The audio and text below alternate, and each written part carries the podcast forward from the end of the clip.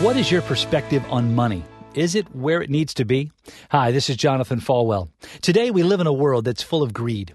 We live in a world where we're taught from the very earliest of ages that stuff is most important. We've got to have the best of everything, and we're conditioned to believe that stuff is so important.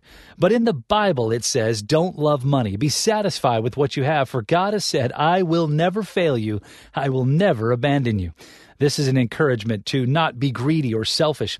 God has your future. When we need to recognize that the all important stuff in this world really isn't that important. Listen, everything we have, all of our stuff is owned by God, only placed into our care.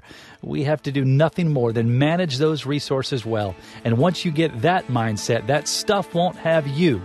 You'll be in the presence of God. You've been listening to One on One with Pastor Jonathan. To learn more, visit falwell.com.